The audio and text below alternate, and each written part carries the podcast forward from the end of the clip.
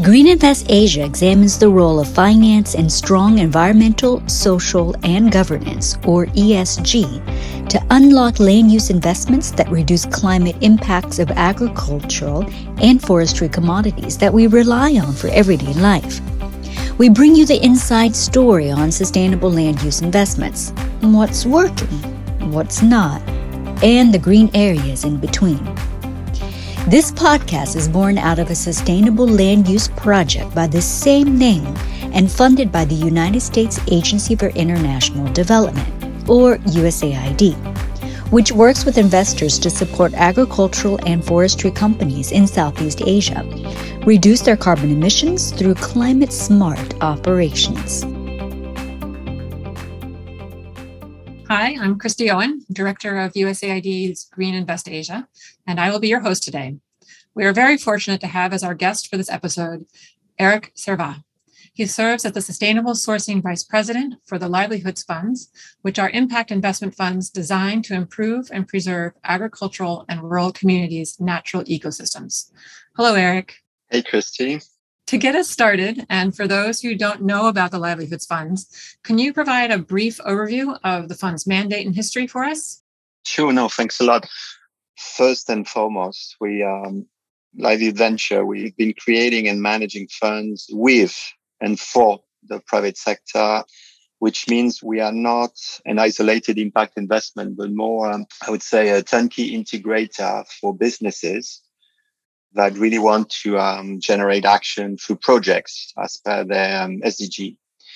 We've been doing that for 10 years. Mostly we're talking about field projects that have uh, helped our investors offset their carbon emission through social uh, environmental projects and or accelerate the transition of a sustainable supply chain to more holistic and land transformation. And the second leg, I mean, the sustainable sourcing was created in 2015. So um, that's important. And I think the second principle, which is essential for the businesses and the partners joining our fund, is that um, the restoration of natural ecosystem really cannot be achieved, according to us, without the um, direct involvement of those whose livelihoods strongly depend upon nature, land, and biodiversity. I'm talking about the rural and agricultural communities which are really at the core of our projects and uh, really um, the actors of change. And uh, it's only because our projects are responding to their most pressing needs and engaging them that uh, we will succeed really in uh, addressing the big challenges of our times. Thanks for that. And you mentioned partners joining the fund and being engaged in this kind of shared vision and shared outcome a theme of these podcasts has been the value of partnerships. And what I think really makes your funding model stand out in the world of blended finance are the partnerships that you have. Could you describe what makes for a strategic partnership from the perspective of the Livelihoods Fund? Yeah, sure. I think if we've managed since 2011 to um, really engage 21 international corporation, it's because we've convinced them that it was important, as I said, to work closely with rural communities, but also on the long term. I think the long term component is essential. And it means we had to be patient. Everybody had to be patient also to strike this partnership. I mean, the corporation, the public partners, and ourselves to align everyone around the impacts, the outcome of the project. Strategic coalition of actors, which are really diverse in livelihoods, works because we've managed to um, really uh, balance beneficial results for everyone. I mean, for businesses like the one you can see on our website, it's a food industry and a cosmetic industry as well. It means sharing costs and risks with suppliers and connect their supply to upstream farmer. And we've been, for example, able to do that in the Philippines with Franklin Baker on the coconut supply chain. For communities and pharma, it's strategic partnership if we can demonstrate that it's going to enhance their livelihoods. And mostly we do that in helping them on their um, farm viability and also the natural environment on which they depend. Like, for example, in Thailand, we've helped with Mars rice farmer to increase their net revenue by 40% and save water and production cost by 30%. So that's important to um, really uh, embark the farmer. And this has been possible also because the third leg, the field implementers with which we work, think they can deliver on their mission. I'm talking about not for profit in the Philippines, IRDF, which is really helping us strengthen farm co-ops and promote social justice and gender equality in Mindanao, which is very important for farmers that used to be trapped in poverty. So um, that's really um, at the core of our project, the strategic alliance and the coalition of actors. Absolutely. The emphasis on patience and you know working with farm it does require a certain understanding of the sector and the field. Certainly in green invest asia we share and subscribe to that idea that sustainable sourcing is a necessary vehicle to catalyze transformational change in land use. Patience is necessary. But i'm curious to your thoughts eric as someone who specializes in sustainable sourcing, do you think there can be land use transformation without supply chain transformation? And how does your supply chain approach inform the types of partnerships you pursue? Thanks. It's a very essential question for us because the value add, uh, I suppose, of um, businesses partnering with us and public partners is that we really advocating for a holistic approach if I take, for example, the need for enhancing biodiversity or finding solution for climate change, it requires a minimum scale.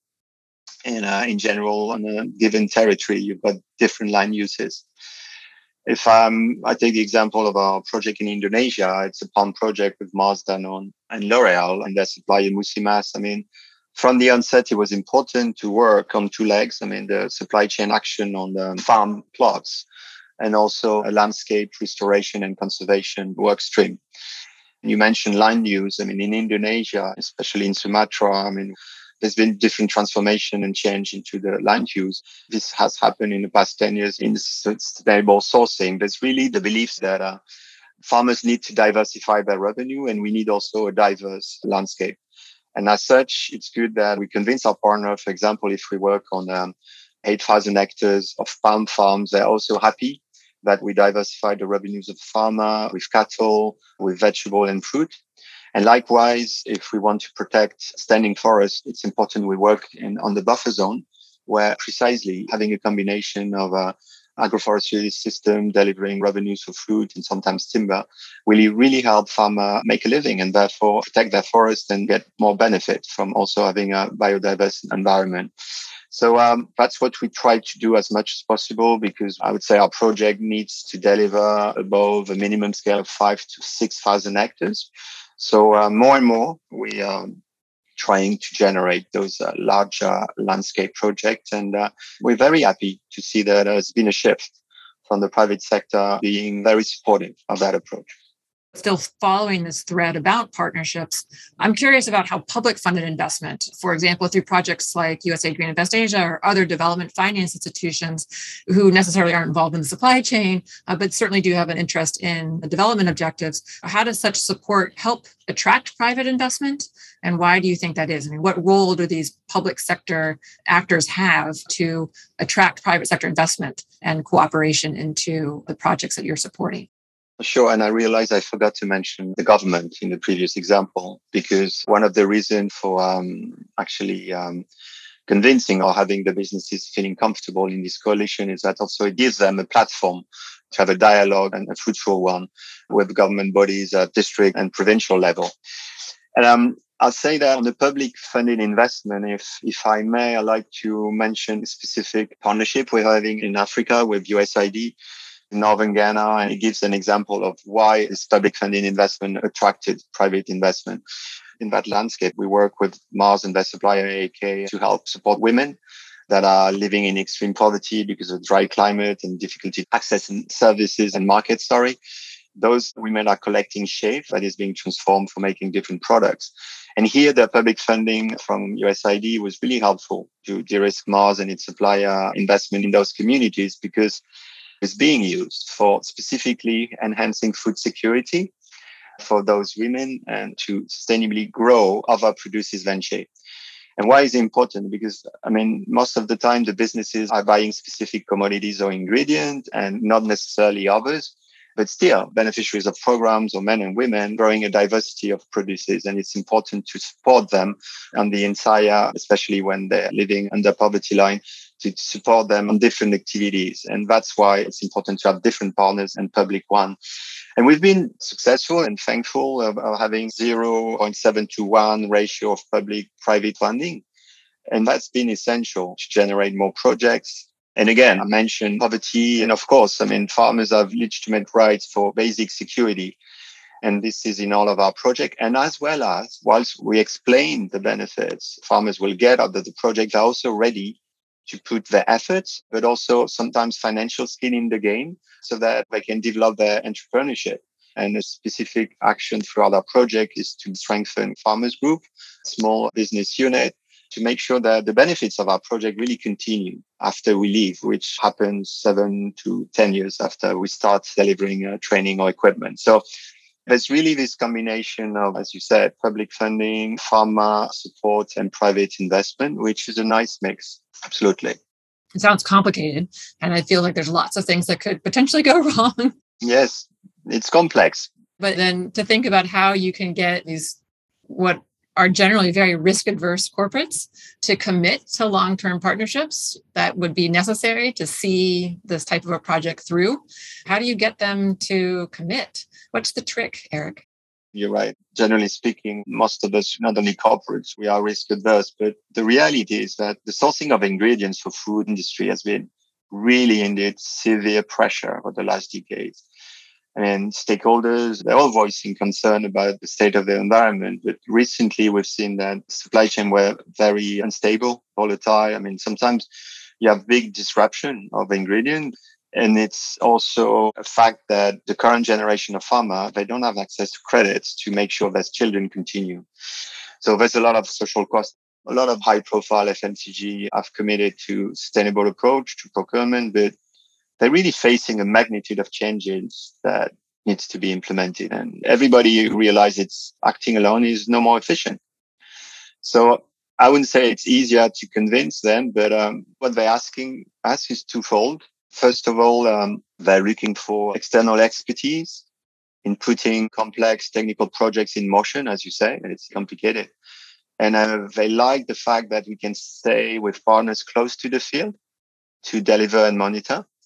And second, they need blended finance vehicles to accelerate transition to regenerative agriculture or low carbon farming, which is interesting because as I said, we started working on offsets for multinational and now it's offset, but it's also inset within the supply chain. So climate change has been really internalized as a global concern. Today, the procurement department buyers are really under pressure and it's difficult to find cost efficiency and to mobilize uh, suppliers and uh, that's why they're asking us to do that for them. In a sense, it's easier because thanks to uh, the early movers, Mars, Danone, Firmenich, and Veolia, we paved the way for more partnership. And recently, even in developed countries, which we've demonstrated that pooling effort could really help solve a lot of issues. We're really moving towards a pre-competitive approach to uh, uh, solving uh, issues and sourcing ingredient, which is uh, refreshing. That actually kind of leads me to my next question around what's next. One thing that strikes me about the fund's development is how it has adapted to the urgency of climate change and been able to capitalize on some relatively fast moving trends in terms of corporate sustainability and overall environmental social governance, ESG issues and commitments, especially coming out of the last two COPs. So I'd be interested to hear a bit more about what's next on the horizon for the Livelihoods Fund and opportunities that you are seeking. Thanks, Christy. I mean, it, we're doing our best, but it's also important to say that we work on specific share of the sustainable sourcing of our partners. It's important they have choices and meaning different solution. But um, indeed, I mean, recently um, we've been tasked by the One Planet Business for Biodiversity. It's called OP2B. It's a coalition that asks us to lead the design of a um, multilateral initiative. It's building upon the experience for sure, but um, I think this new fund, it's called the Living Farms Fund, L2F. It's really um, aiming at uh, generating and pre-financing more REGAG and low carbon projects within committed company supply chain. So um, what we're really putting together is, uh, I say, a larger platform with more uh, companies, more um, impact investors, and public donors to work on a broader scope, not limited to um, certain type of farm or emerging economies. No, I think everywhere where it makes sense. And um, I think we're taking a step further into um, coming up with an inno- innovative financial mechanism because it's going to be a fund where at the same time businesses and uh, um, impact financial investor will put some equity for long-term projects, which be six to 10 years, which is for some uh, impact investor uh, um, a change, especially in agriculture. But we're seeing a benefit for um, different companies, uh, not only the early sponsors of livelihood to join and benefit from a tailor-made approach in sync with their business goal.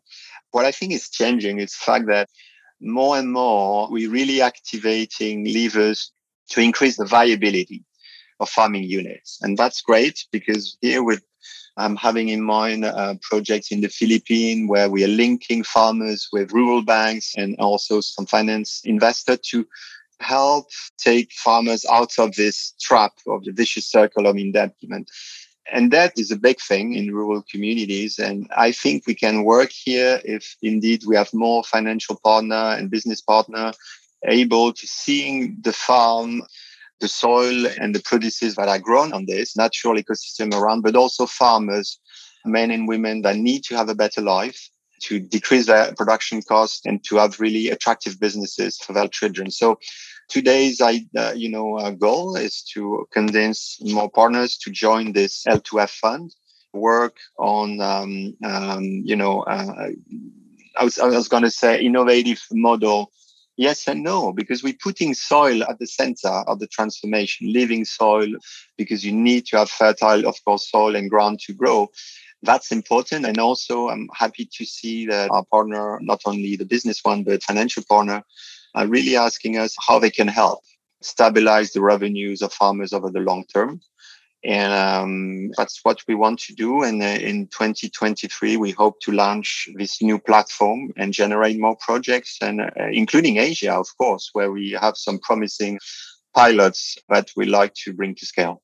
No, that sounds great. And I think it's telling, you know, that you're really able to apply the lessons that you've learned over managing the livelihoods funds for the past few years and then being able to articulate what needs to be different having more patient capital you know the ability to have investments last longer over time and this focus on farmers and farmer finance as a way to help secure the sustainability of these commodities and of more sustainable production. And then, of course, you know, hearing you talk about soil, and certainly that is something that comes up more and more these days in regards to low carbon production as well as better efficiencies as well as quality. So it sounds all super exciting. I'm certainly looking forward to the launch in 2023 of this new fund. Uh, We've covered quite a bit of ground today from you know, the start to the supply chain approach, how you've really woven in strategic partnering, and then, of course, being able to apply these lessons into this new fund that's being launched.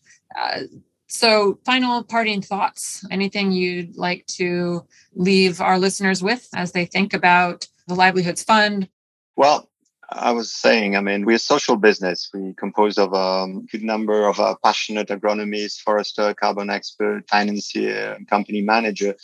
What's important for us is to remain agile for um, identifying, structuring, and supporting projects that are implemented by equally committed and motivated partners. I mean, we have for sure ambitions, but we are very humble in front of the challenges, and um, we've taken our time to um, deliver proof of evidence that our holistic model did work.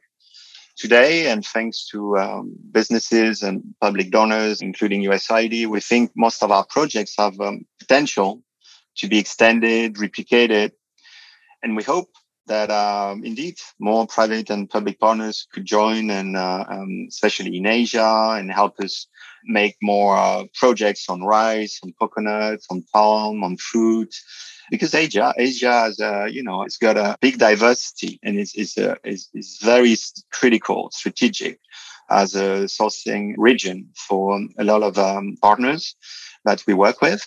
So um, we're very excited, and because today we're we're launching new initiative in Thailand and also in Indonesia and the Philippines.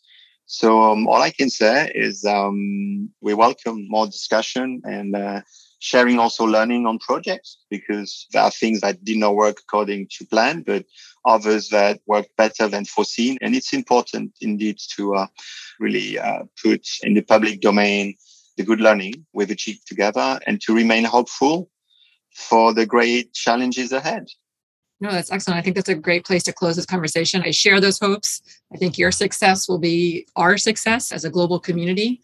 So I certainly wish you and your colleagues the best of luck and look forward to hearing the lessons and the learnings as well as the results that come from these new investments and new partnerships.